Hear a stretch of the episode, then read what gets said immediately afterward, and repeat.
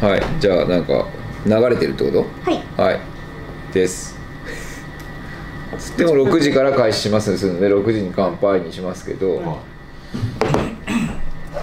マイクオンになってるからでも話せることは話せない話せること話せないことあるよね直前のお話をしたらあのそう本番用に取ってある話があるお、そうですそうです、うん、まああの、まあまああの質質問問したり形式とい聞うかきたいことをまあでも誰が僕が一応なるほどはいま質あ、まあ、問を、 MC というほどではないですけど、はい、構成進行進行役進と行いうをそうねそれなんかそうですね脈絡なくなっちゃううんそうですねととてつもなくはい石井監督の声届いてる大丈夫大丈夫ですかはいあの滑舌悪いねええ普段が少し小さめな声だっていうだけでね本番の声はやっぱり引き締まるみんなからも言われるんですよ記者の人からやっぱ石井さんの「用意スタートはいいね」っつってなんかあるよね用意スタート論各監督のあるロンあるあるロンが他の人が言っただけですよそうそう当人たちは多分あんまな何んも考かえてないご法度かなんかのドキュメンタリーを見ててああ大島さんの「用意はい」の用意入らないかける意気込みうんがすごいなんか語ってたボイがいろいろやね「はい」なのか「スタート」なのかとかねあの東宝のはスタジオマンっていうのやってたんだけどおえい誰がですか監督私え大学のバイトでええあの初耳すぎる朝一でさは誰よりも早く行っていはいセットのあの木拾いとかはいはいはいはいはいはい埃に水をこう水巻いてで道路の時は道路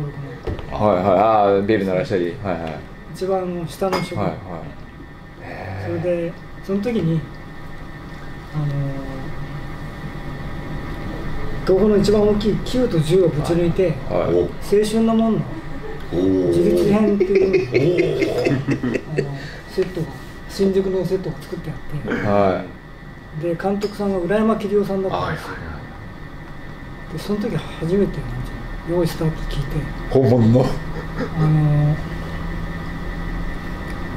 あの人もともと日活だから東宝じゃないはいはでリエーソンスタッフとかこう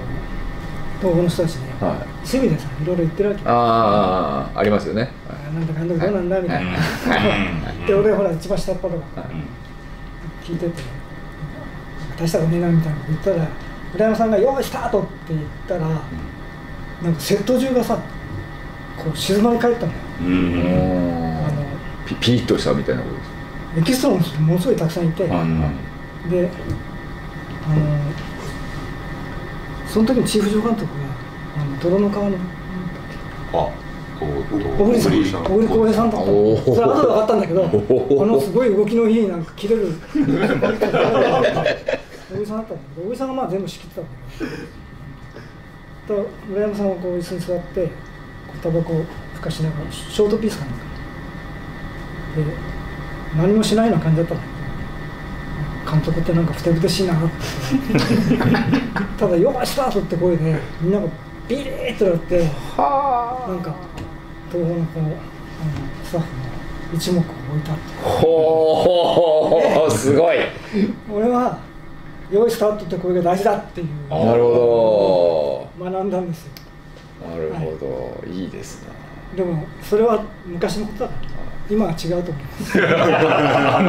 すないやるでもこほどねこの話の流れで言うとねあのこの4人の監督の用意スタートを集めたくなりますよねやっぱりあの大きい声出せばいいってもんじゃないと思あうーなるほど声量の話じゃないとだからその時はそう思ったのはいあの用意スタートってきちんと言わないとみんな動かないんだなみたいなあーそれ以来その規模の作品ってね見たことなうーいですからあんまりいんろんな、うん、でもやっぱあの同じ箱男の毎日でも石井監督の用意スタートのあこれは結構こうキッピッてやってんだなっていうのが伝わる用意スタートなわけよああ声質であと楽しそうだなと かなんか今日はアクションシーンで結構結構こう集中してやるぞみたいな時のね用意スタートとカットは心地いいんだよね見てて聞いててというかずっとニヤニヤしながらメイキング回してたもん演出ですよねああそうですねかつモリアさんは用意はいですかスタート ですかおいはいあスタートってなんか長いじゃないですかあ なるほでど俺はいね僕もっすねいやはいはいはいはいです終わるときは終わる終カわッる時トかけるときカットカットどうなんですえカットじゃないですかかカットの時もあるしなんかすごいいい時にはもうあーすごいいい時にはもう「おオッケー!」って始まる時あるけどカットじゃないんだみたいな今度はグレートとかあグレー トグレートがありましたねあれあのあの一番最初にグレート出た時にはカメラ回ってないリハの時に「グレート!」ってなって「いやいやいやいや回ってねえっす」みたいいいなあグレートな最上級が初日に出たよみたいないやでもグレーテストもあったグレイテストありま したねありまテしたストスーパーショットが一回しか使えなグいレーテストあの一発ありましたね三軒茶屋のね、はいありましたありましたグレイテストあれはちょっと目に焼き付いてるそれはねメイキング収めれなかっあそうなんだた監督を見ちゃったんだよねああそうなんですよねはいいろいろありますよねうん最近あのねあの歴史の深い方によくお会いするので、いろんな話が聞けると楽しいよね映画医学もまたちょっと復活したいんですけどねいろんな方を招いてあやってないの最近ちょっと、まあ、コロナで止めて以降結局まだ1回もやってないんでそんなにもうそうですねだから2019年にユーロスペースの北条さんをお招きして以来やってないんだと思います、でも今だったらおお話聞きたい方とかもねちょっとやっぱりいいらっしゃるんでと考えたら結構貴重な方に来ていただいてましたよねずーっとねアはーカイブになってるいはい一応書き起こし書き起こしですね文章ですね書き起はいなんか動画一じゃ応でなもくて動画撮ってるよね撮ってはいるけど動画を上げずにもう文字に書き起こしましたはいなんとなくそっちの方が合ってるかなと思ったんでなるほどなるほど、ういんや貴重になるよねはいでもねあのちょっとぼやぼやしてるとあのお亡くなりになってしまう方もいるので早く会わなきゃっていう気持ちはすごくあるんですけどゲストのね一人お一方はもうお亡くなりになりましたね佐々木あそうねシロさんはそうでしたねもうは、白さんもいらっしゃるはいはいいあ来てくださったんですよね、そうそうそういろいろ聞いたねあとアニプレックスの上田さんとかそうそうそうそうそうあの会長のうんアニプレックスの会長のだから、えっと、一番最初の「機動戦士ガンダム」とかあと「うるせえやつら」とかやられていたプロデューサーの方で今あのアニメのなんていうの働き方改善の先頭に立ってやそれやってらっしゃるもうでも70いやいやもっともうそうだよ後70半80にはなってないと思うんだけどそう考えるとねあ次どなたを聞かなきゃみたいなのがいろいろいらっしゃいますけど今この場で言うとね問題になりそうだからやめとくかもう放送されてるんですかねはいなんかなんかますね YouTube 開いたら多分今見れるようになってるってことだよね、女装企画あちょっと開いていただいて、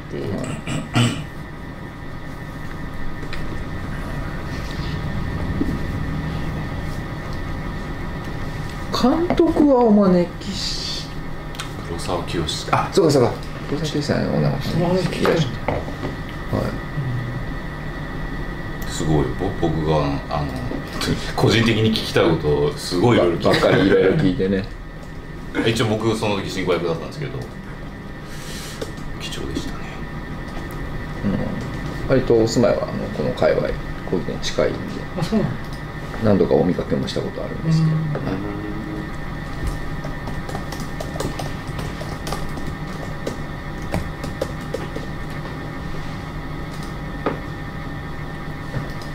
流れてはいないってこと流れて流れてます流れてんだ、はいどここれあそうあれあ流れてんだね、え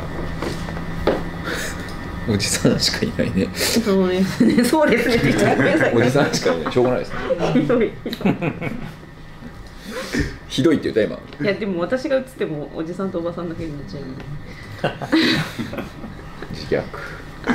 藤監督はおじさんじゃないですよいやまあ30を超えてますからね30いくつ33の年ですそうはいいですね9月で3石井監督は33の時は何ともう何が撮影終わってる時ですかそ作の品頃でってちょうどほらスランプの時33でスランプ って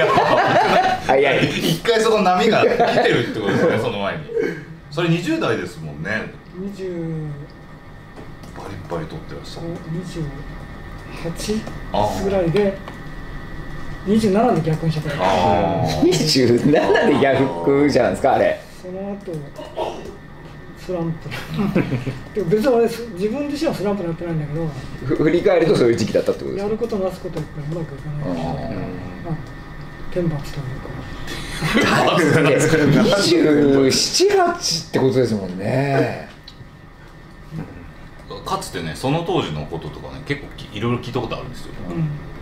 なんかあの入江優監督のラジオかなんかでも結構お話しされてる回ありましたよね石井監督をお招なきんしてか喋りすぎて自分では面白くないんだけ どいやいや僕らは面白いですよね。そうね日常こう仕事でご一緒するときに実はあんまりこういうこと聞けないじゃないですか。確かにねここういう感じだとなんかこう聞ける一ああなる発ほ。はちょっとねこうカメラの力も借りい。つつそうそうそうそうそうそう。そういう気分があるよね。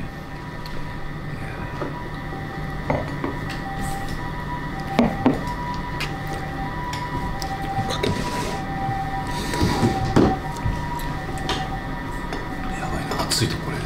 どんどん飲めちゃうなこれそう今だ日どうね。いう感じで進行するんですか一応ですねなんかあはいの言っちゃっあ一応最初に自己紹介だけして なんか全部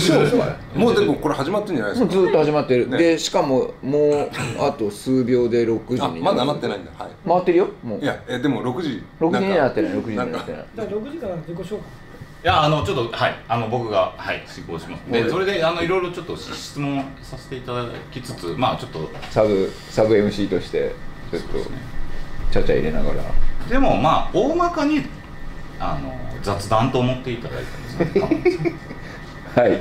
6時になりましたある時になりましそたれではホギトワークス YouTube ライブ「オールモストピープル」特別編始めたいと思いますよろしくお願いいたしますじゃあ最初に乾杯しましょうか、はいまずは、はいちょっとあの乾杯だけお言葉いただいても大丈夫ですかいやいやいやいやいやどうぞはいじゃあ乾杯い乾杯きます皆さんも乾杯すいませんはいということでですね、はい本日はまあいつも YouTube 火曜日にやってるんですけどまあ今日はまあバーコギトに、えー素敵なねゲストが来ていただきましたはいでまずは紹介したいと思います僕の隣にいらっしゃるのが、石井監督ですちょっと自己紹介順番にはいしていただいてもよろしいでしょうかはい約10年前に石井総合から石井学部に名前を変えました石井学部ですよろしくお願いしますそこから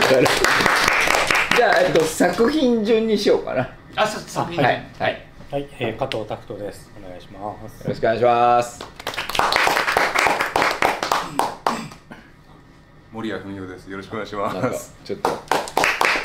で枕を言うかと思って期待しちゃいました言わない からさ加藤君は言わないこかれはらないですであれですね「オールモストピープルえー、と私が稲垣清隆でございます、はいえっ、と「オールマストピープル」という映画をで今日はあの集まってるんですけどもその2作品というかな」はい、の脚本を担当いたしました,、はいい、たしましたそしてはい、あのー残念ながら、えー、ともう一人重要な監督の横浜聡子監督がちょっと今日はお忙しいということで来れないので、えー、と我々、え3人の監督と,、えー、とプロデューサーの関と脚本稲垣でお届けしたいと思いますよろしくお願いいたしまよすろしくお願いします。で今日はですね、おいえー9月30日公開の映画はいはい「オールモスト・フィープ」という映画で3人のまあ本当は4人なんですけども監督が、はいあ監督に来ていただきました、はいで1本の映画で監督が複数人いるということはまあまあまれなこと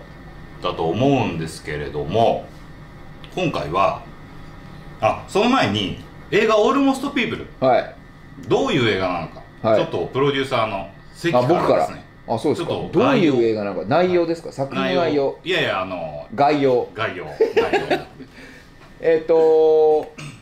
感情の欠けた4人の兄弟を描いた一本の映画ということになっておりますが、えー9月30日に公開なんですけれどもちょっと初の試みで、えー、と国内だけに限らず、えー、と海外、えー、と今だ今決まっているのはロンドンニューヨーク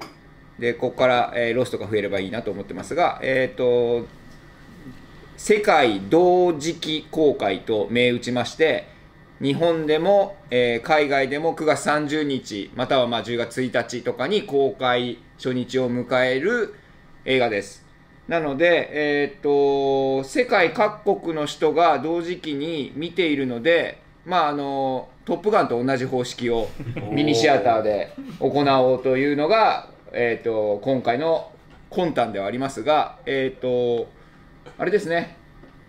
イギリスの支配人の方だったりニューヨークの支配人の方たちももう見ていただいていて、まあ見ていただいたからかけていただくんですけれども、どういう反応になるのかはお楽しみですがもちろん支配人たちはねよいいと思ったのでかけていただけるんですけれども、えー世界皆さんが、まあ、世界というかその国境がなく作品を楽しめるように、えー兄弟というのは世界に絶対いるだろうと。うん世界四つだと世界共通だとで感情っていうのも世界共通だろうと、うんうんということで制作する前から世界で同時期に公開することを、えー、と元に企画をして皆さんに集まっていただいたということで,、うんでこの監督4名については僕が大好きな監督4名ということで、えーお声掛けをした次第です。まあ本来ね一本の映画ということで監督は大体お一人になるんですけれども今回はちょっと4人まあ表だってオムニバス映画というふうには言っていないんですが一応一本一本を一つに4つの映画を一本にしている映画なんですけれども、ちなみにオムニバス映画って公開されてる時見に行きますせ積極的にという別にあんま変わんないですオムニバスあはのー注目してる監督とかね注目してる作品だったら見に行きますけどね、だから大体やっぱオムニバス映画ってあの面白くなくなるなかなかばらけちゃいますよ一ね本としてみたら、はい脈絡がなくなるパタそうーでンすねが多いんだはいけど、この作品はなんかすごい奇跡的に違うっていうかはい、うん一応やっぱりオムニバスと言わずに一本の映画と言ってるのはそこがゆえんなんですけどまあそね、の企画の勝利だとは思います、はうんあ、ありがたい、うんはい、石井監督はそういうなんかオムニバスというか他の監督と一緒に一つの作品に取り組むというご経験あのー記憶にはないかもしれないけどその浜マイクのテレビシリーズとかは全員違う感はじ一本ずつそれぞれのはい主人公は同じだけど違う話っていうのが、はいまあ、自由に任されたし、まあし知ってる方はいらっしゃらないかもしれないけど昔ディレクターズカンパニーっていうおはい監督集団が集まった時には本当はまずオモニパス映画をやろうあそうなんですねで私のその後にだいぶ後に映画化できたあの弁慶とあの、はい失恋牛若丸の戦いの うん五条冷戦期っていうのがなりましたけど、あれとかはそれ用に考えた企画あそうだったんですね私自身はね短編としてへえ決闘ものをやりたいなと思って日本で一番有名な決闘ああの一つだからしかも謎がはい多いはいはことでそれでそれを膨らました企画なんですよーそういう思い出しの企画があったんだけど、へー結局あのやれないって人がいて、 うん、うまくまとまんなかったどんな参加どんなメン予定メンバーはいや全員あのあ 9, 全員人、あ9人で、うんあせっかく集まったんだからまずやろうみたいなすごっへえ共通のフォーマットおはいはい子さんとかはできないっていう監督もいらっしゃるあーかその話題にはでもいつもなりますよねあの、浜マイクの時にもうんやっぱりこうじゃあ機材としても同じっていうけどやっぱりこうら予算の上予限算がのね上限いとろいろかったみあいでりましたよねうん、やっぱそれは難しいけど今回私制限時間を破っちゃってるまあそうですねは あもうあと思い出した、はいあの韓国のはいジョンジュ映画祭っていういうんうん全集映画祭はいあのデジタルを使ったっていうことデジタルを機材を使うっていうことが前提ではい3人の監督ああそうですかでそれが ポンジョノとはいはいはポンジョノとユーリクワイっていう、はいまあ非常にジャジャンクとかもカメラマンだったりとかもそう非常にそれは面白かったですけどいそれはなえ見れるんですかそれはやってるけど今見れるのか作品としてもうつなでそれを元に私共振っていうのを作ったああそうなんですね、でその後自由にやってくださいってそれを使うのは自由ですってことでじゃあでもそっちもあるんですよそのそれもありますけどはいポンジョの監督のやつはめちゃくちゃ面白かったですねへええそれフそィれルモグもラフィーの中に入ってないですよねポンジョのあいやその監督の企画あ私の、んそうですなんかちょっとこういろいろ納得いかないこともああそうなんですねあのやっぱりその共通のフォーマットって言いつつさああなんか俺締め切りまでにそのあいろいろ書いたのにはい1週間ぐらいしかなかったの、うんで書いたのに書いてない人もいて、ああああれって言ってそれちょっと違うんじ ゃないのっていうこの話するとこっちでもこうこじれそうだからいやそれ難しいやつ難しいですね難しいです、うんもちろんそうですよね諸事情がありますけどいろいろねあと実はあのお忘れだと思うんですけど弊社でやったネオウルトラ Q というのもそうだよ一応、まあ、テレビでしたけどそうでねあのうんえまあ和が違4う人の監督でしたねそうですね、はい、入江優監督と田口洋田監督と中井優監督と石井監督と自分的には全然だからあの面白いものを作れればまあうんそれは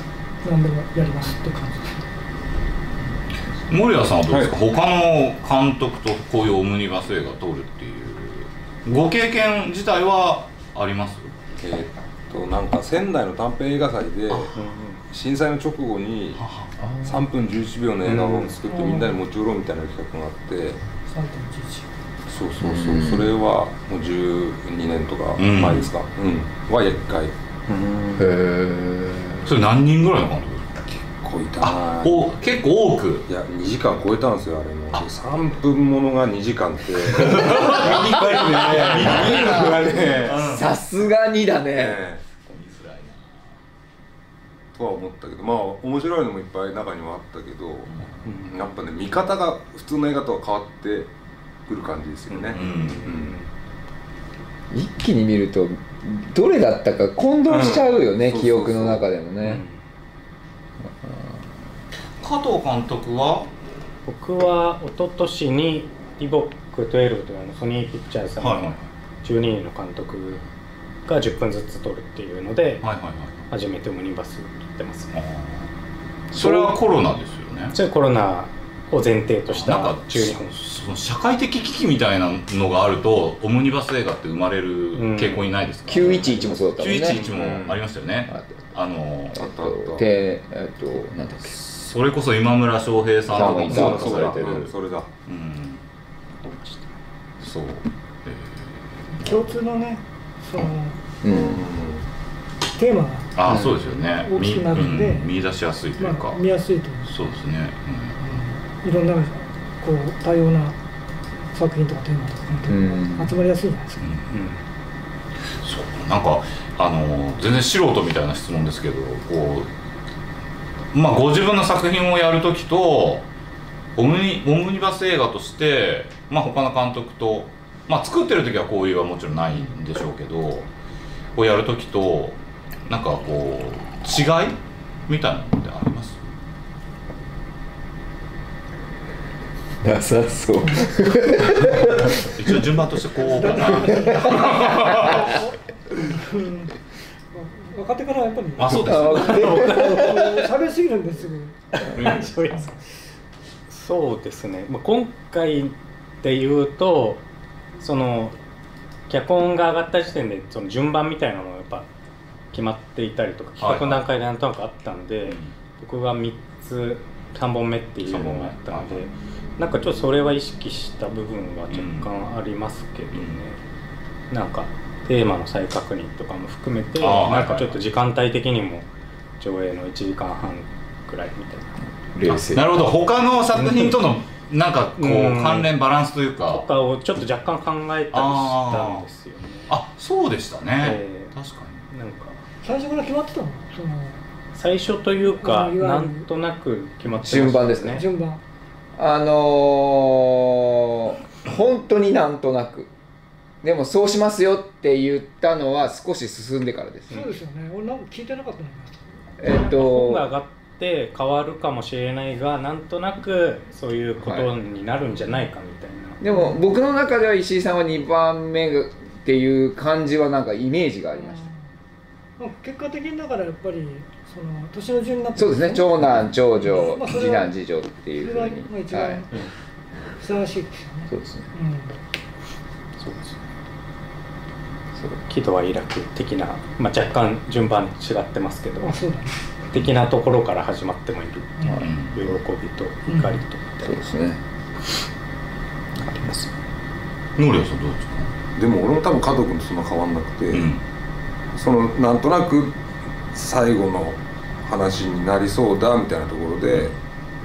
なんかあんまり悲しく終わりたくないじゃないで すか映画全体はいとかはちょっと考えたりはしたかな、うんそうそれはなんかあらかじめ結構そのオムニバスオムニバスしていないところを狙いたいっていうところがあってそのこれはあくまでまあ一本として見たいんだっていうところで結構こちらでそういうなんていうんですかうーんまあ抽象的な考え方とかはコントロールしをしてしまったしてしようとしようとしていたっていうところがあって、なんかそういうところを汲み取っていただけたのかなっていう気はするんですけあのコントロールされたんじゃないですかどで石井監督は実はこう僕とプロデューサーの間でこうお願いすべきか否かっていうのをちょっと議論したところがあって、で受けてくださらない可能性まあそれもあるよねもうすごくうん大いにあるなという前提で、僕がちょっとシナリオをお渡しさせていただいたっていうところもあってなので今回まあいろいろご経験ある中で今回の作品他の監督とお並ぶっていうことに関してはどういうふうなイメージい感覚をお持ちでしたかいやまずあの企画自体がその4人でやるっていうこととあの若い監督に、うんあの入れるっていうこととかまあそれは非常に素晴らしいと思ったんでであの加藤監督のことは知らなかったんだけど、うんごめんなさい他の監督の作品を知ってましたからあのすごく好きなあの方たちなんで面白いなと思ったんで。うんあとまあ兄弟の話ってのもすごい面白いと思ったし、なまあ、何よりもその企画は面白いけど、あのー中身だよねって話はしましたそうですよ そうですよはいだからおい中そう身が面白くないと、はいさすがにいくら仕掛けが面白くても、はいそのうんっていうことでちょっとそのじゃあ仕掛け人たちがどういうことを考えてるかっていう のをはいあの見せてくれっていうそうですね話をしてはいで、まあ、個人的にはやっぱり一番年上だし、はいあの若い人たちの足を引っ張りたくないなってのあったんだけど、はいまあ 何を笑ってるすいでましせょんっていうかあのまず難しかったですよ内容あのそう題材がそうね題材がね長女のお話は少女のお話いやどうなんだだろう俺も難しかったですみんな難しかったやっぱないことを書かなきゃいけないんでしょ、感情のあねそれは一個難しいよね題材っていうかお題としては難しかったです難しかったですよね、いえやまず石井監督の作品に関して言うと面白いと思ったらやるっていうか面白いお君たちが面白いと思ってるものを見せてくれっていうふうに最初はそうで言しわたれ、ねそうでしたおねっしゃってくださって、はいそしたらもう自分からの発想じゃないからねそうですねいう発想は全くないそうですねうんはいそしたらこうちょっと背筋が伸びて背伸びしちゃうところもあって、なのでこうバッとそうこうぶつけてしまったっていうのがあってでもまあ、えっと幸いなことにまあちょっとやってくださるで不思議なことにここの2人のマッチングがいつも割といいじゃないですかうんあ面白いねってなるので一瞬僕その時困るんですよあうん根本的には、はいあの非常に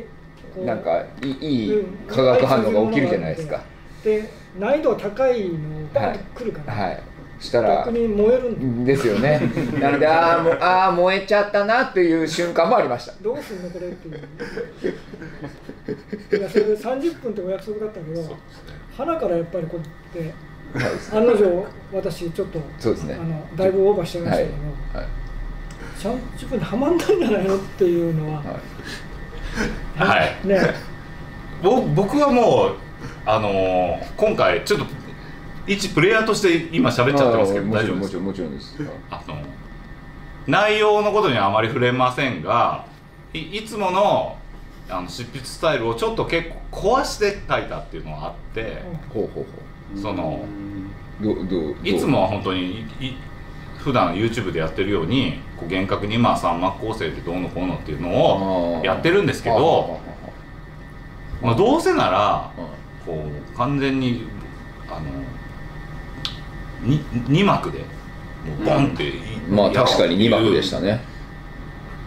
ちょっとちょ自分のチャレンジがあっ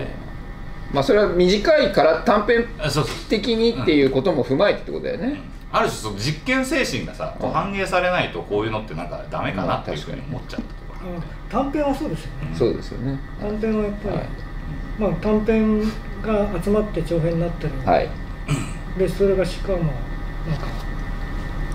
それぞれがそれぞれの個性を出してるのになんかまとまってるってういんうか、だからとても不思議なは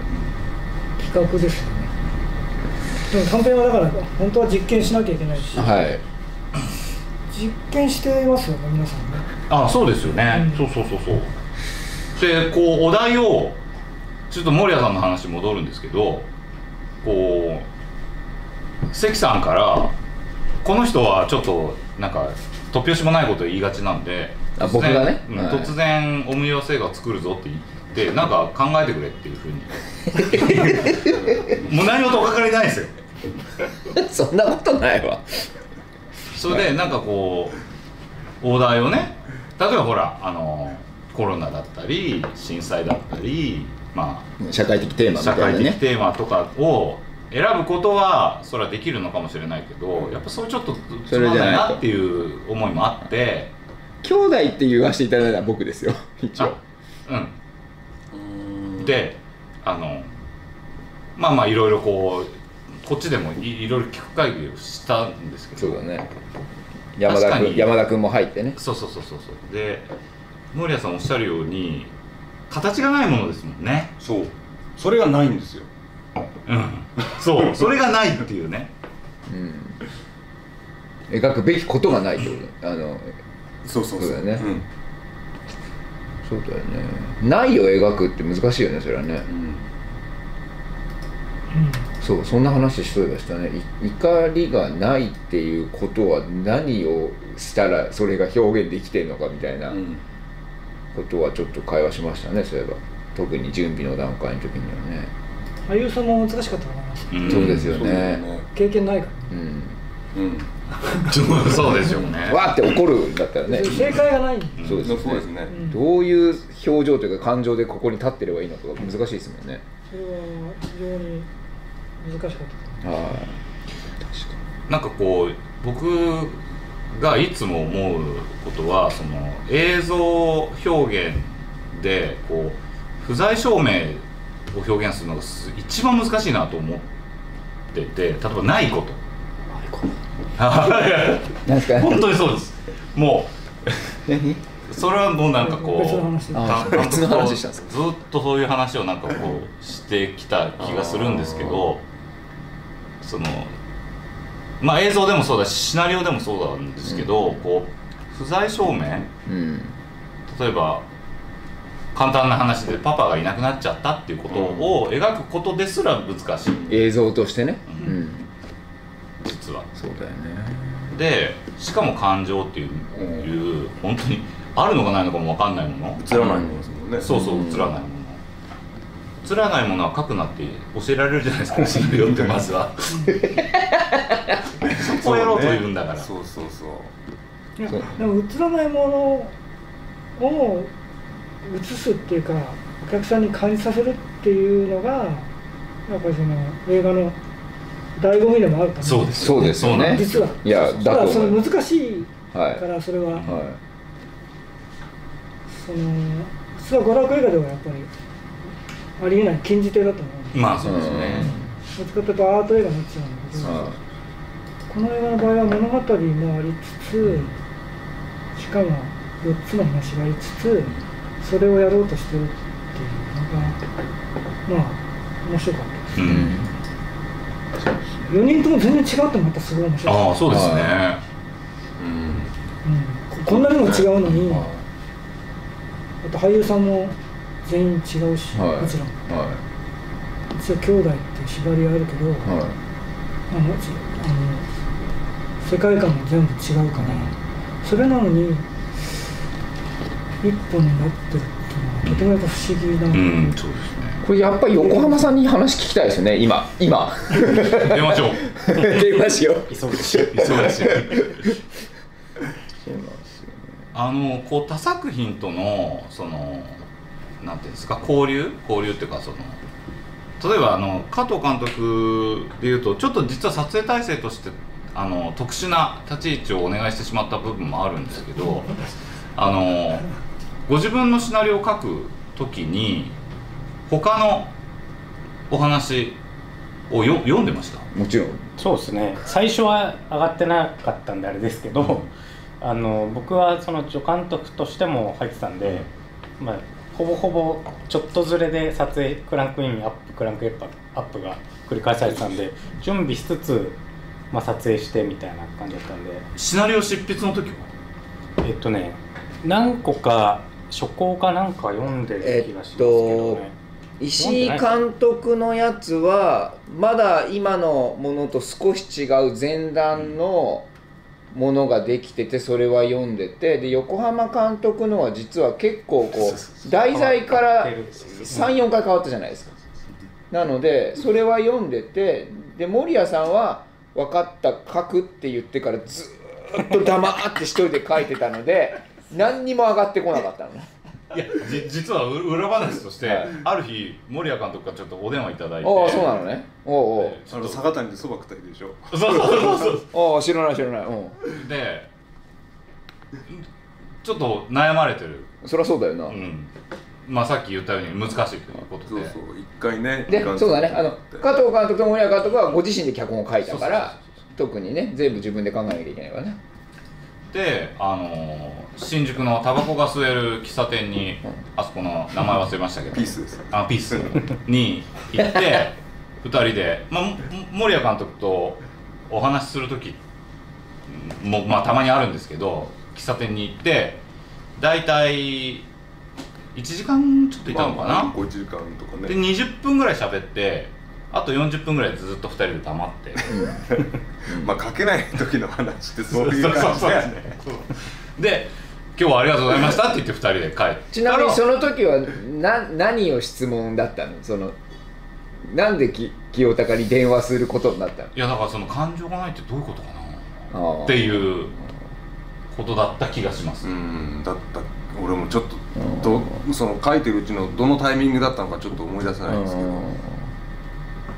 多分そうですよねなのでこう準備期間中は実は脚本がどれも上がらないまあ準備は短かったからね、お声掛けして、こういう映画を撮るんですお願いしますいつなのいや2ヶ月後ですみたいなはみたいなえじゃあ今から脚本あ今からですみたいな会話だったのでもちろん皆さん脚本がないまま参加して少しずつこう作ってってで加藤監督には他の組の助監督もしてもらったので、せめて自分のすすえ監督は終わらしてから他の組の助監督した方がいいだろうと、うんうんうん他の組の助監督しながら最後自分のっていうのだとちょっとさすがにこれは辛いだろうということで撮影順でいうと加藤監督のが一番最初うんうんありましたねそうですねあそうでしたっけはいそうですね確か6月か7月か忘れました6けど月6 6月月じゃない7月頭が来たんですそうだねああじゃあそうですね加藤監督オープニングもエンディングもあそそうですね作品全体の、あはい、あとその全部を見てるそうなんです、から、は冷静に冷静にこの作品のこと見れてますようーん他の人よりは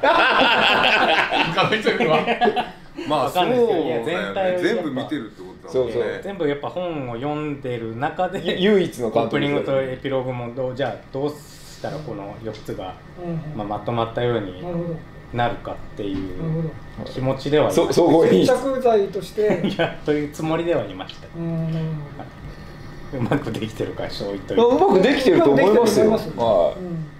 まあ、でもそれはやっぱ現場も見てどんななるほこどとで作ってるかそれぞれの人がっていうのは分かってるかいらそうだねいけるかなっていう気持ちもありましたし、そうだね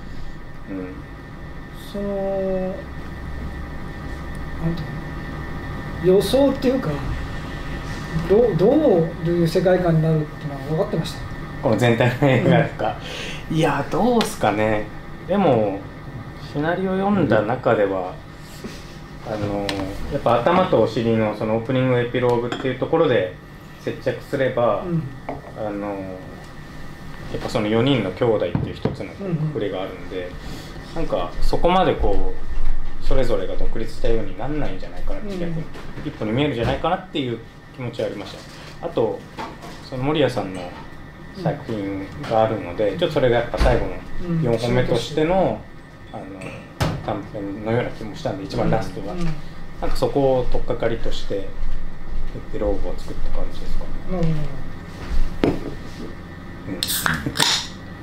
その取っかかりがあったんでやっぱ締めれるかなでってもいう守屋さんは結構僕ははいすごく、なんだろう狙ってくれたっていうか、うんララスト、うんあそれはあのちゃんと考えましたですよね僕こんなこと言うの失礼だけど守屋さんってそういうのできない人だと思ってたかいやらめっちゃ考えますってば私 はだって漫画島と涼しい木陰の人ですよまとまるとかあるんだっけと思いながらも、見事にこうちゃんとこそうう見事な読語感も爽やかだったし、えなんかあ村さんってき器用なことをできる監督なんじゃないちゃんとしてますよあれってあの脚本通りなんですかそれともアドリブとか入れてるんですかこういや脚本通りですここ脚本通りはいそうですね脚本通りでしたそうされてるんだううんなるほどねあとやっぱり森谷監あの、ね、当たり前ですけど僕は前監督の演出を見るわけじゃないですか、で森谷監督はやっぱり普段役者もやられてるから、うんその役者に対しての演出のこう、じ時間っていうんですかね、うんがなんかすごく丁寧だしやっぱり役者の感情の方でお芝居の話を結構やっぱうん長くされるんで、はえと思って。だから例えばこうアングルの方に時間を割く方もいるじゃないですか、そのえ映像としてどうなんだっていうことに時間を割く方もいればで森谷監督はどちらかというと役者の感情し芝居とかのうん方に結構こう寄り添ってるからなんか、うんなんか僕は見ててなんかすごい健やかな気分うに、ん健やかはいめちゃくちゃいい風が吹いてますよ ねいやそうそういうことですねあはそうですねいはあのまあもちろん人生ねいろんなことがいはいあるからはそれでもまあいい風が吹けるよいそうですねあるいや本当そうですよね、うん確かに確かにはいそういうそうそうなんかこう不思議に要因がねうんものすごくまあちょっと私とか長くしちゃって長い間になっちゃいましたけど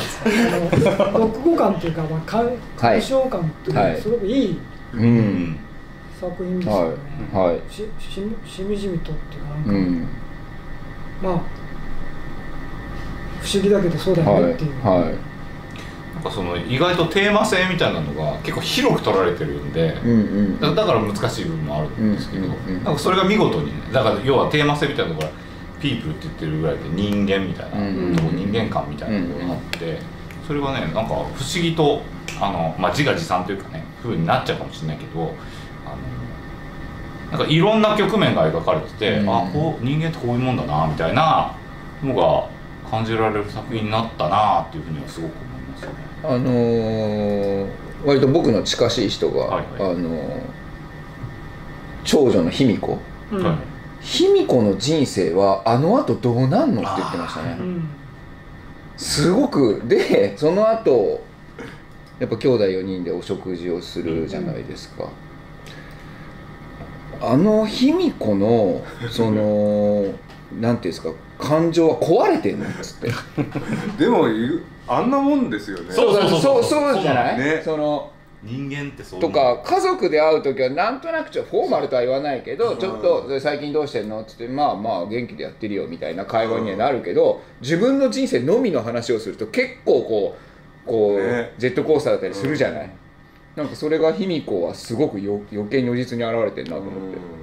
逆になんかそれを感じてほしいっていうのはあるよねあるあるだからその要は私生活、んで要はその人間一人の時はさ、そりゃなんかいろんなことあると思うあるだけど 家族で会う時ってさなんかいい顔するじゃないうんそうそうそうだからねなんかそれがすごくうまくいったなとは思っていて兄弟ってそうですよねは実はなんか本当は一番近いいうんはずなのに、一番やっぱりあんまり分からないそうですねあんまり知らないですよねあるいはその距離がやっぱはいりものすごく人によっては家族によっては距離がめちゃくちゃあるはいそうですね謎謎というか謎一番の謎っていうか監督たちご兄弟いらっしゃいますかうんいるいいるますね いますねいますいる僕もいますあいるんだあまり言わないってことはもしかしたら距離がどうかもしれないね。自分から言ってますもんね距離があってこんな人生ですかでらここんちは兄弟が会社にいるからあここんち不思議なんですよねただ似てないっていうかあんまりあので電話で喋ってください声はそっくりです2人ともあーなるあでもまあうちはねちょっと家庭が僕あの特殊だったん であの兄弟で結束しないとちょっとサバイブできなかったっていうの事情があるのでほどお二人え3人いて三一番下がもう一人いるんですけど3人兄弟で男子男で、男三人兄弟あはい、ですぐそこに住んでるんですけど本当にあの有有名なっていうかコマーシャル系のスチールのカメラマンですあのファッション誌とか撮ったりするようなおしゃれな方向ですめちゃくちゃ不思議なんですよはフォトグラファーってやつですいはいプロデューサーとそうですねプロデューサーなのか料理長なのかちょっと微妙な仮面がありますけどで孫男脚で本は LINE プロデューサーですよねそうですねはいこの映画では制作この映画では、えっと、そう制作応援的になりましたかね森谷監督の作あの撮影は全部ずっと言って稲垣隆治が行きましたけどご飯とかいやあのまあ現場って感じですねご飯をケータリングやってくれてましたねそうですねカレレーを作りに行ったっていうーあそこ見つけてきたのをそう旅館を見つけてきてそこでカレーを作ったっていう役職ですね全員セットをえ大事見つけた人でもあの嬉しいことに当時弊社にいた社員全員が関わってる映画なのでうーん録音の古谷さんも関わりましたしもちろん編集万里君がやってますし本当全員が関わってるのでそんなので柳さんも出演され,、んされてるじゃないしてるので本当に全員が参加してるので、は初めてなのでそんなのはあ本当にはいそうなんですねまあそっかやっぱりみんなねそれぞれにそっか作品に関わってるので全員野球はオールモストフィーブが初ですねうん僕も久しぶりに現場に全部行って現場のあお手伝いを出演もしてもらいましたあーそうですねまあそれはちょっと目玉ですね なかなかな長台詞そうをですね結構な勢いで喋ってますから責任取ったねのかとはい責任も思ってこうとかもすごいんですけどね長ゼルフこの長ゼルフ難しいんですよ責任取ってもらうこの人の書くものって難しいですよあねの難しいです難しい ですよねだから面白いまあそう言っていただければ嬉しいでどすうけすんのどこんな長いセリフを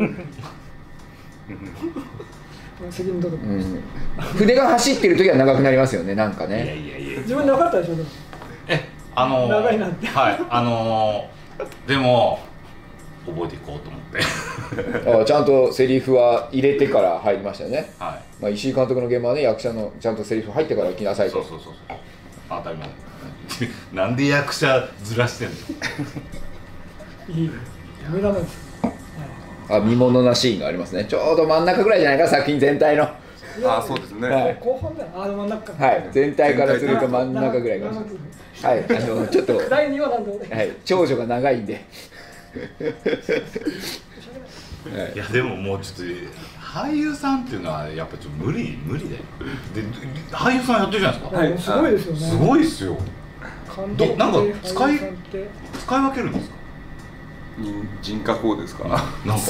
技術いやセリフ覚えて現場行くだけどっちが先どっちが先ですか。最初俺電話脚本なんで、うんでそしたらちょっと出てって言われうてん出るようになってあの監督やるようになったら一番最後なんですけどあ、本当に。はいあーそうですね。脚本が最初です最ね初ですあね UNEXT とかで全然主演作品とか見れるんですよーあ本当あ探そうお願いしますいやお願いしますよホテルの一室でずっとやるっていうあーのがすごい面白くて主演のやつは見てないやあのそれは自分で脚本書いて。いやあの出てるだけで出てるだけ。あーす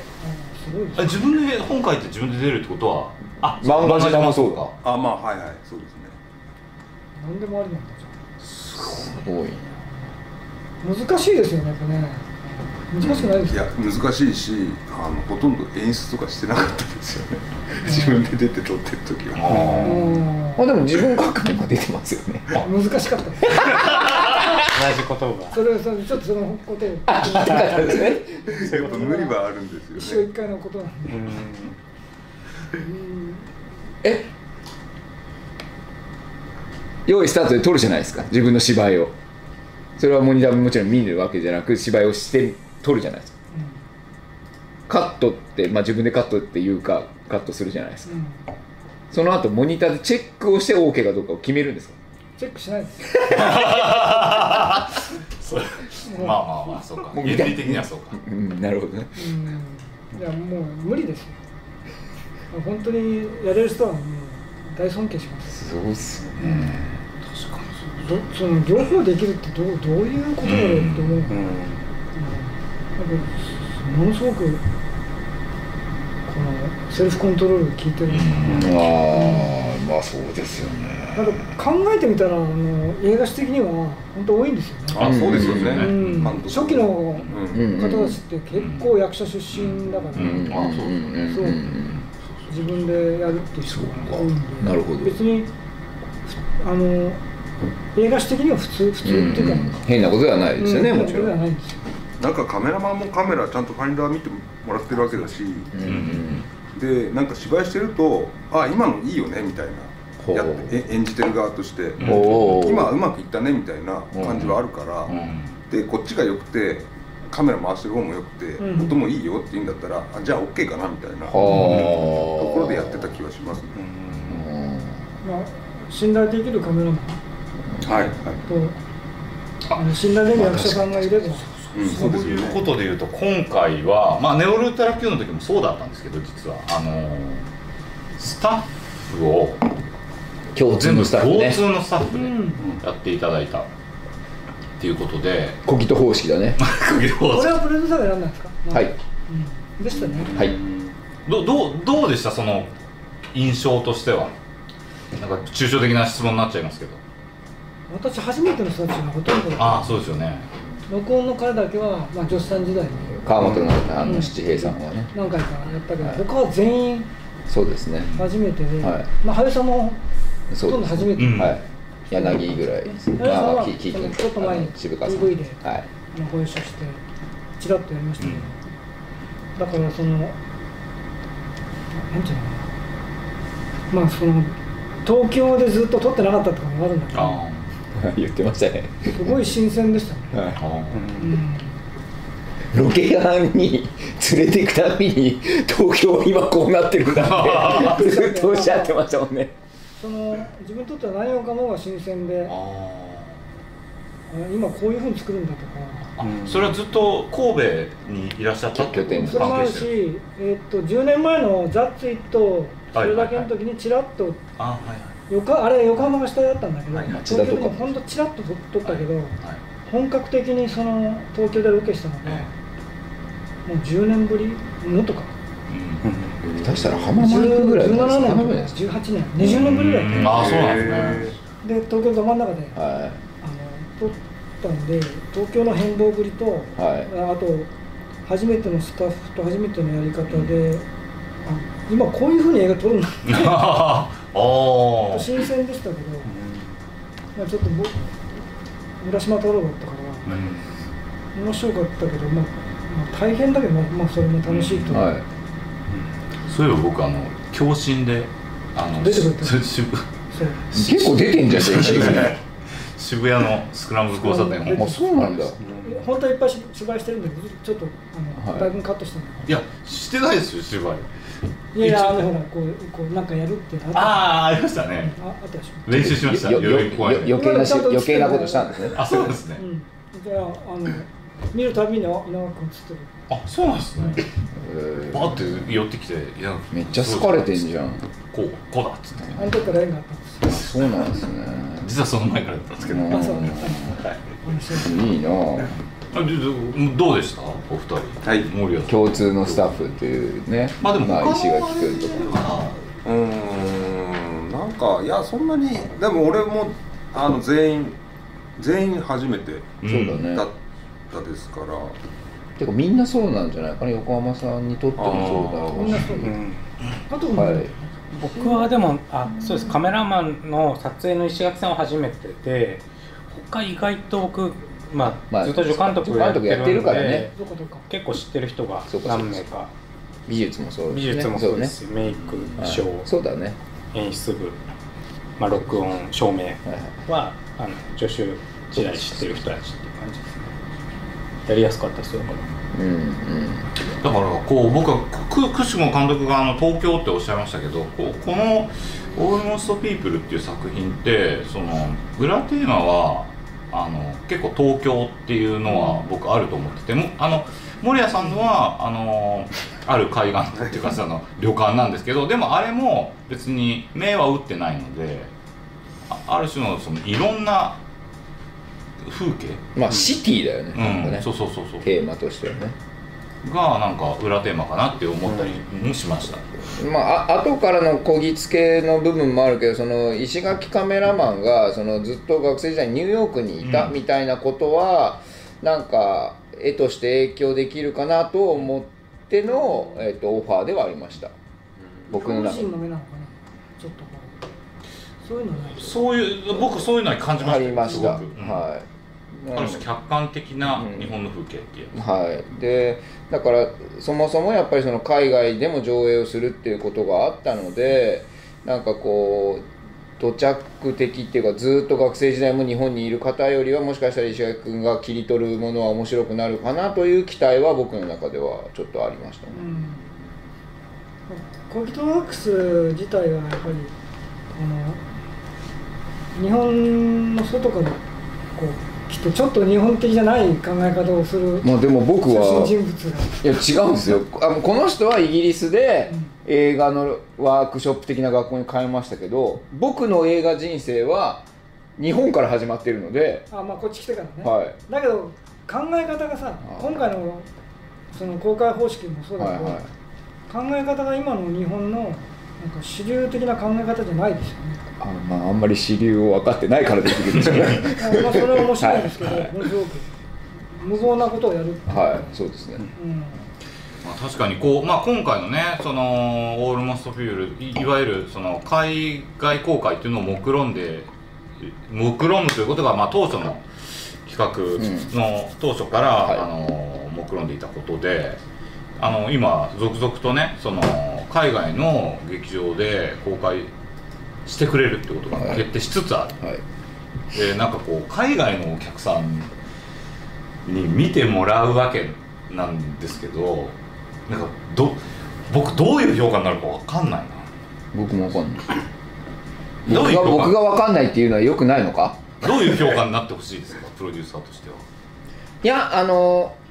結果どの国でも多分同じ感想っていうのが一番嬉しいなとは思ってるんですよねあーなんか結局別に国変わってもみんな感じること一緒でしょっていうかうん作品を見た時にねでもなかなか難しいただ、えっと、今回で言うとすごく、えっと、本編の中にクスクスするできる場面がいっぱいあるよねはいはいはいで日本人のお客さんだとなんかこうやっぱり会劇場が静かに映画を見るみたいなマナーがなんかすごいあるからあれこれ笑っていいんだっけって思って笑えない方が多そうだけど外国の劇場だともうみんな感受性豊かに観客が見てくれるから結構劇場の中でもクスクスが大きく聞こえるんじゃないかなっていうのは楽しみではあるわーとか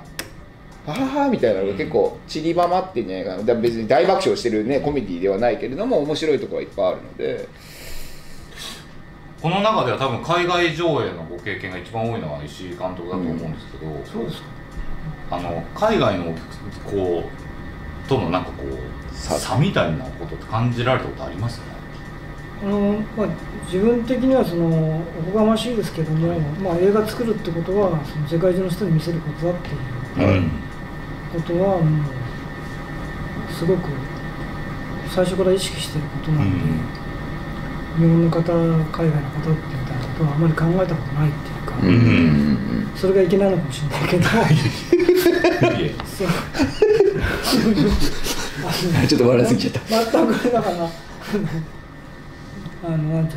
うのかな世界この人に向けて作ってるんだっていうかうんそれはまあ音楽とかと一緒で、うんうんそのそ創作するってことはつまりそのそういう人種とか、うんうんう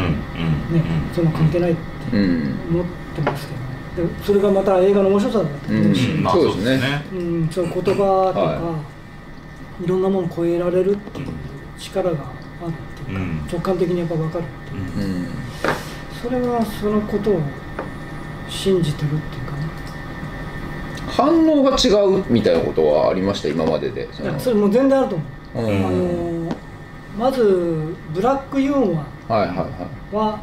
なかなか日本の方にはああなるほどうん通じづらいなるほどねむ向こうでは大爆笑そうですね、うんはもうギャオギャオ言って声上げて笑うけど、日本の方では例えば、まあ、さっき関プロデューサーが言ったように、はいここ笑っていいのかなみい、たいな、はい、ちょっとね様子をねシーンとなっ伺てうこうどうどう感情を表現して分かんないっていうシーンみたいなのが結構多いかなもう僕各劇場に桜入れようかと思ってるんです よっていう人がいたら盛り上がるからね笑いやダメダメですねどうしようもないですねそのなんかこ う笑っていいのかなみたいなあそうそうそうそう心に根付いてるね我々のもそうね自由に感じたままにね、笑ったり笑ったらいいんですその辺は共通してるんじゃないですか 4, 4本ともけど共通してると思いまなすんとなく、はいうん、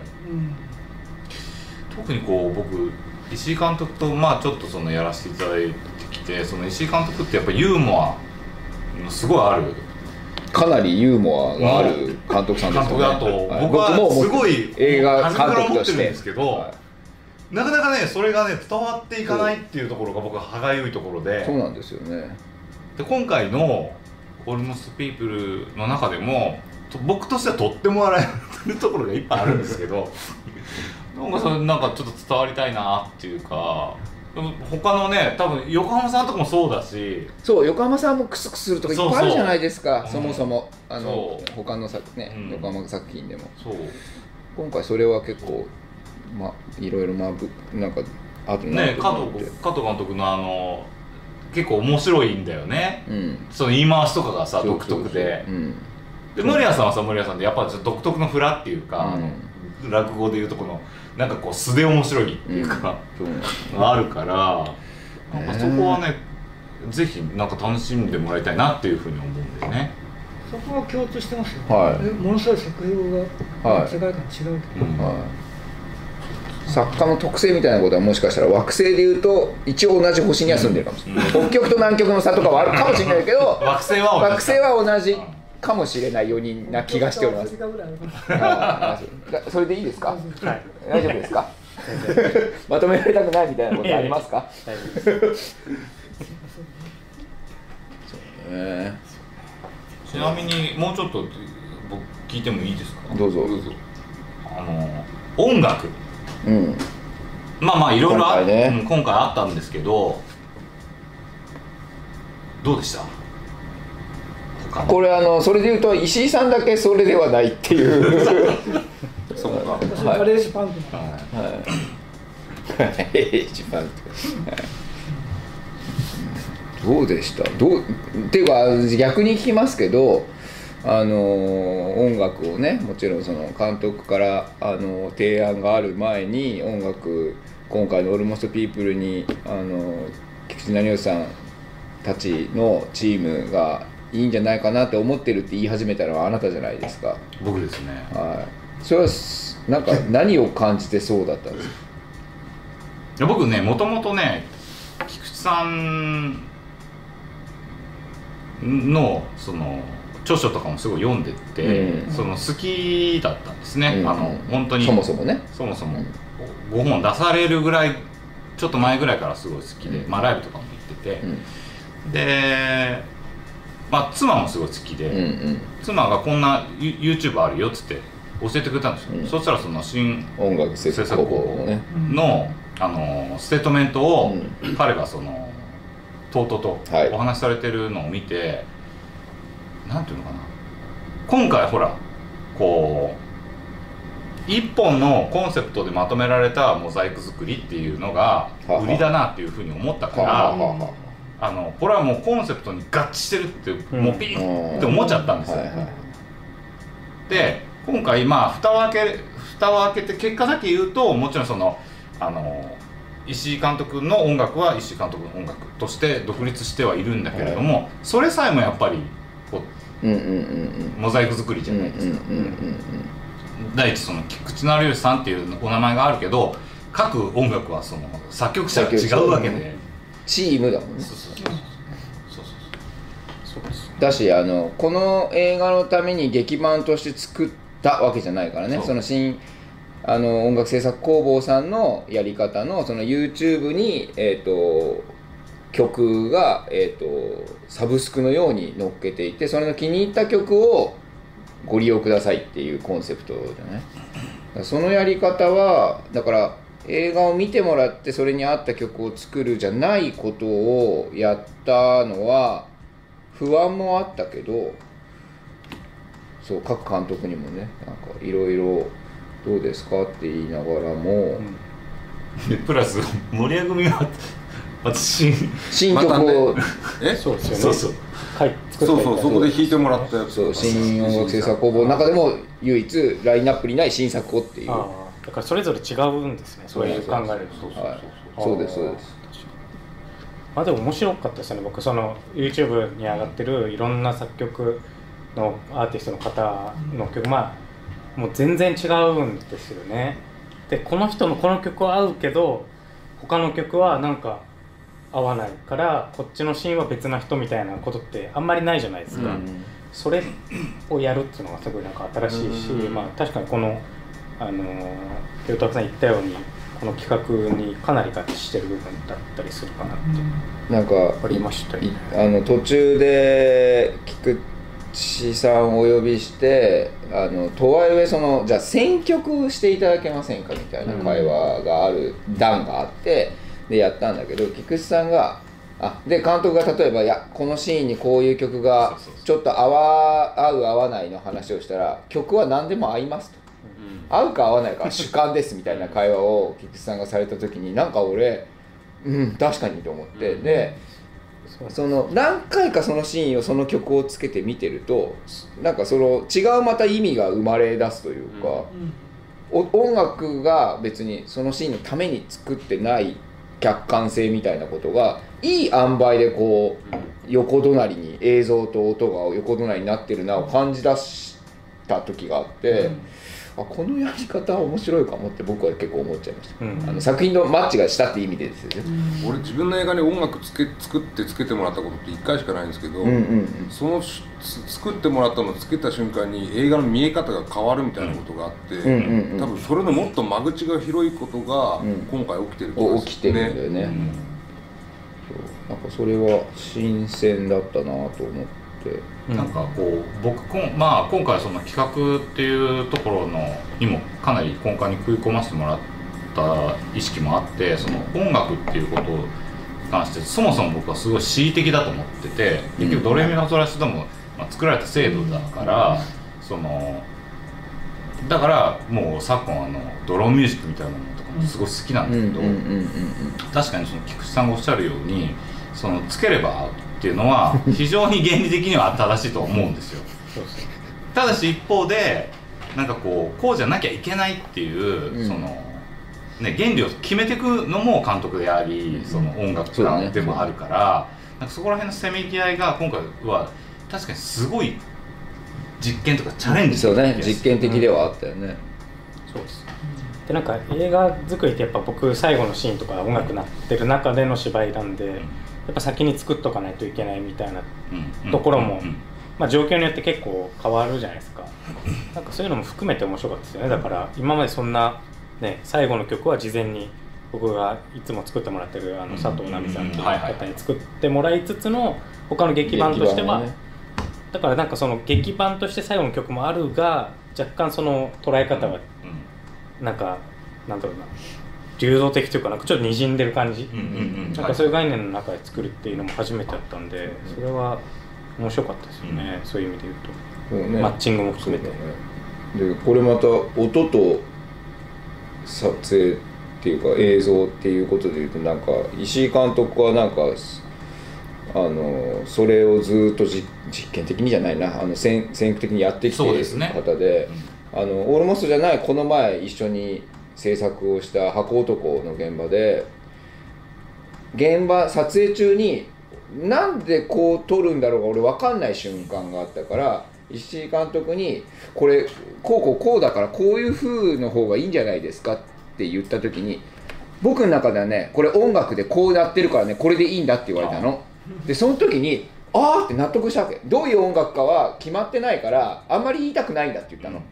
でもそれ多分ここ音楽でこうするっていうのをスタッフに言ってあげた方がスタッフも納得するんじゃないかなと思っていやあの音楽っていう言葉とか、うんうんだからそのシナリオによる構成とかはいあるいはそのカメラによる映像とか、はい要は演出とかモはいンタージュとか、は俳優の演技とかってそういうことじゃなくて、いはい自分の中でその一一つ一体となっているはい彫刻みたいな、はいはいあるいは建築みたいなもはのいで、はだからそのリズムっていうのかな、いはいあの、うん、時間芸術なんで、はいこうやって、はいそういうことがやっぱりこう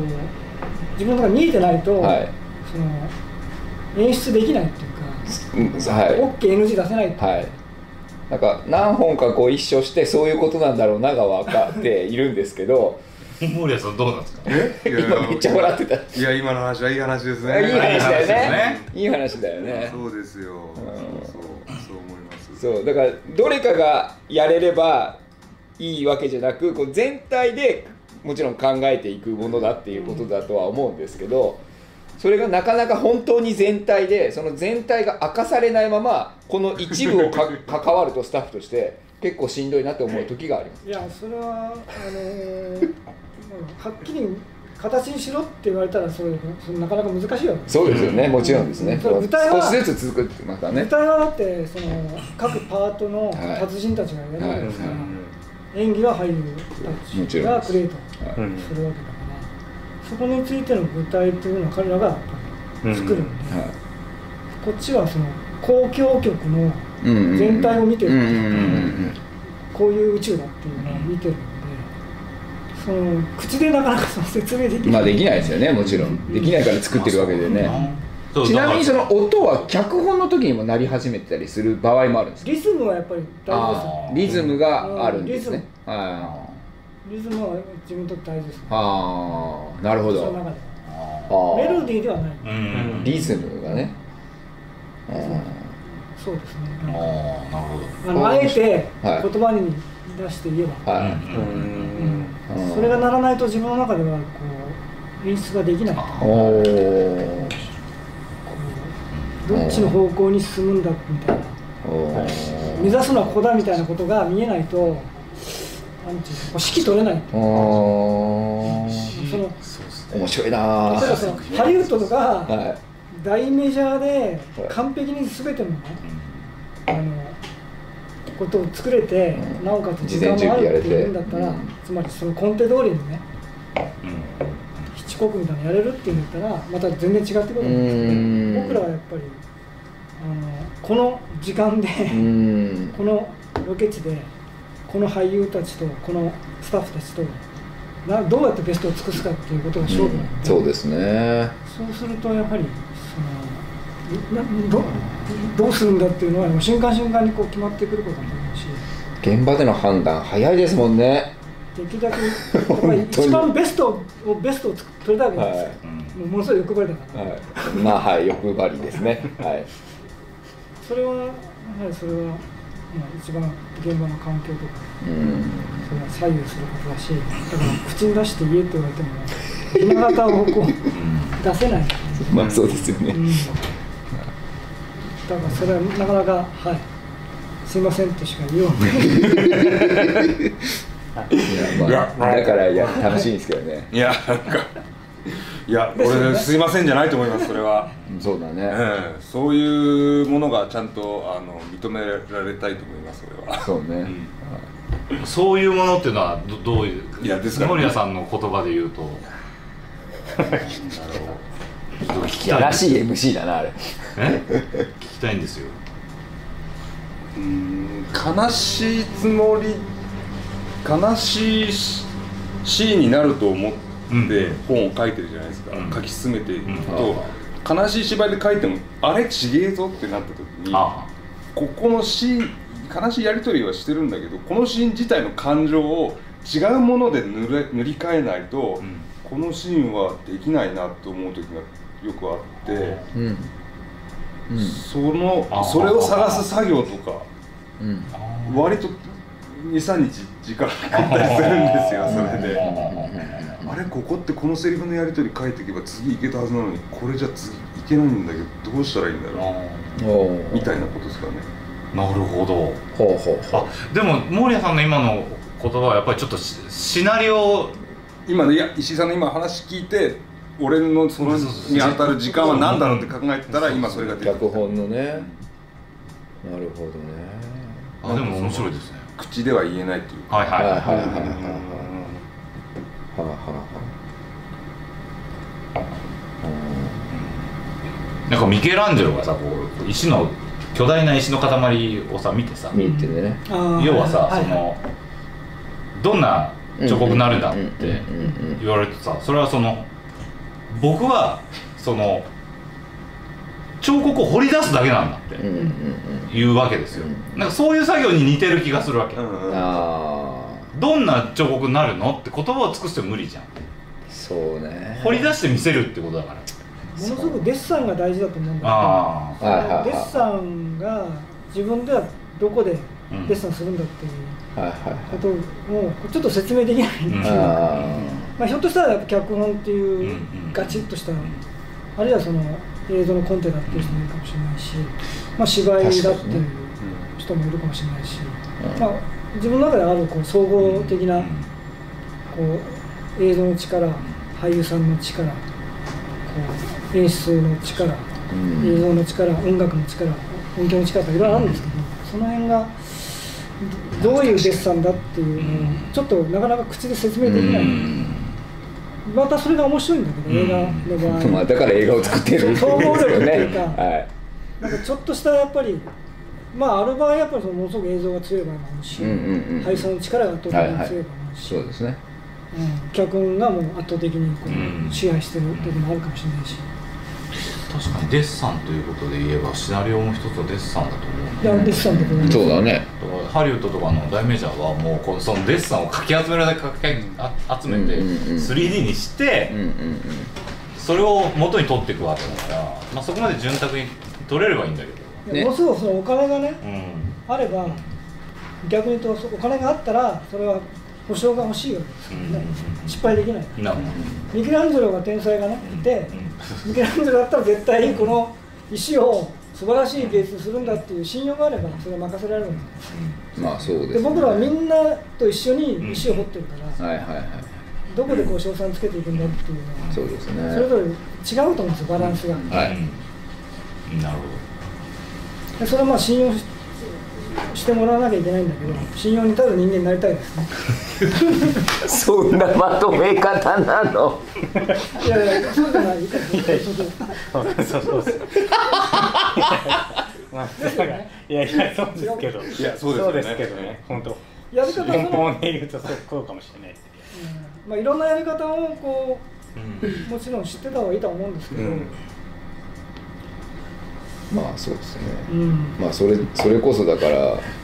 えっ、と監督を含めスタッフィングキャスティングがやっぱり最大重要な気はしてるけどね僕の仕事としてはなんか僕ここんな YouTube で聞くことじゃないかもしれないけどふ普段の疑問として監督ってどうやって学ぶんだろうと思ってその監督を監監督するってこと監督を監督することだって一つたりと同じものないじゃないですかう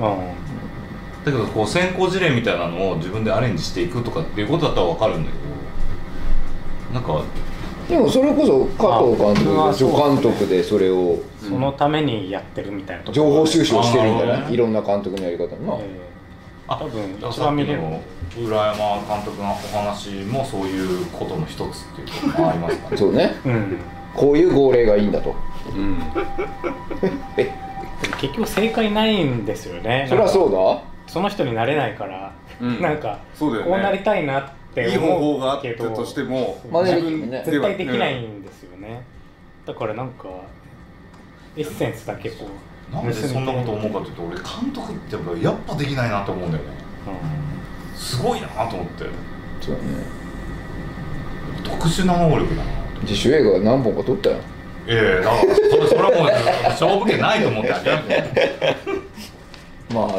特殊能力だよねんだからどうすればみたいなのはでも確かに答えを見たことはないですよね一回もああなるそほのどうしたらこの時100点出してたなとかは状況が毎回絶対違うんで映ど画って、うんだからその時の100点は別の似た時には100点ではないんですよああなるほどなまるあほどそうだよねだからあそうそれで言うとさ今回さ準備進めてる時にさずーっと横浜監督と、まあ、石井監督が共通する言葉があったのなんそういう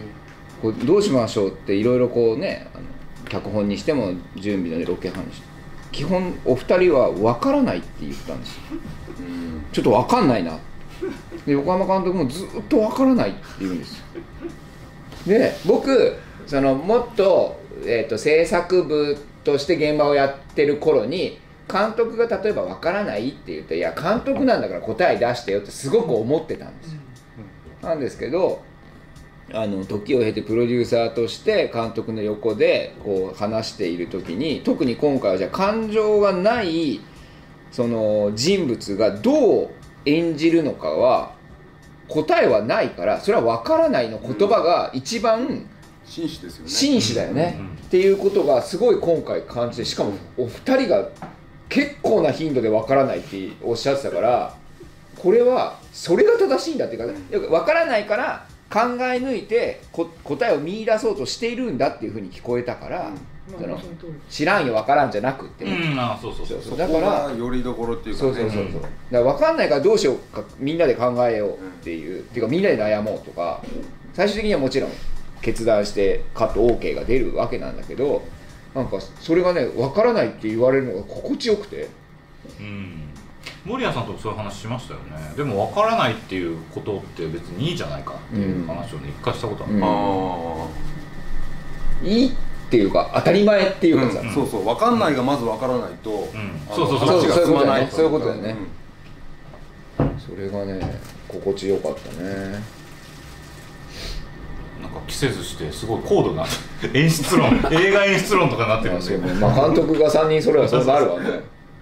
まあこんなとこにしときますかね すいませんがこの後私たちはこのメンバーで食事に行ったりするんでいいでしょ ういろんなこと聞いてきますそうですね俳優さん編はないんですかこれのですか、やりましょう、あ森谷さんいないもんねあすいません急に終わりましたということでですねあの9月30日オールモストピープはいル公開となります、はいえっと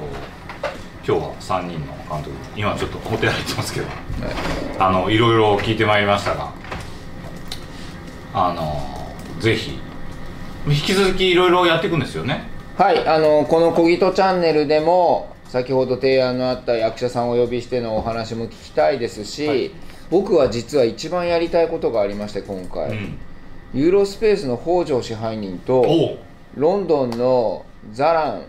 支配人おとうニューヨークのジャレット支配人3人が会話をするっていうのをちょっとやってみたいなというのが面白い実は僕がやりたいことではありますそ楽しみれですまあ僕が楽しいだけかもしれませんけどけどいいんですそれで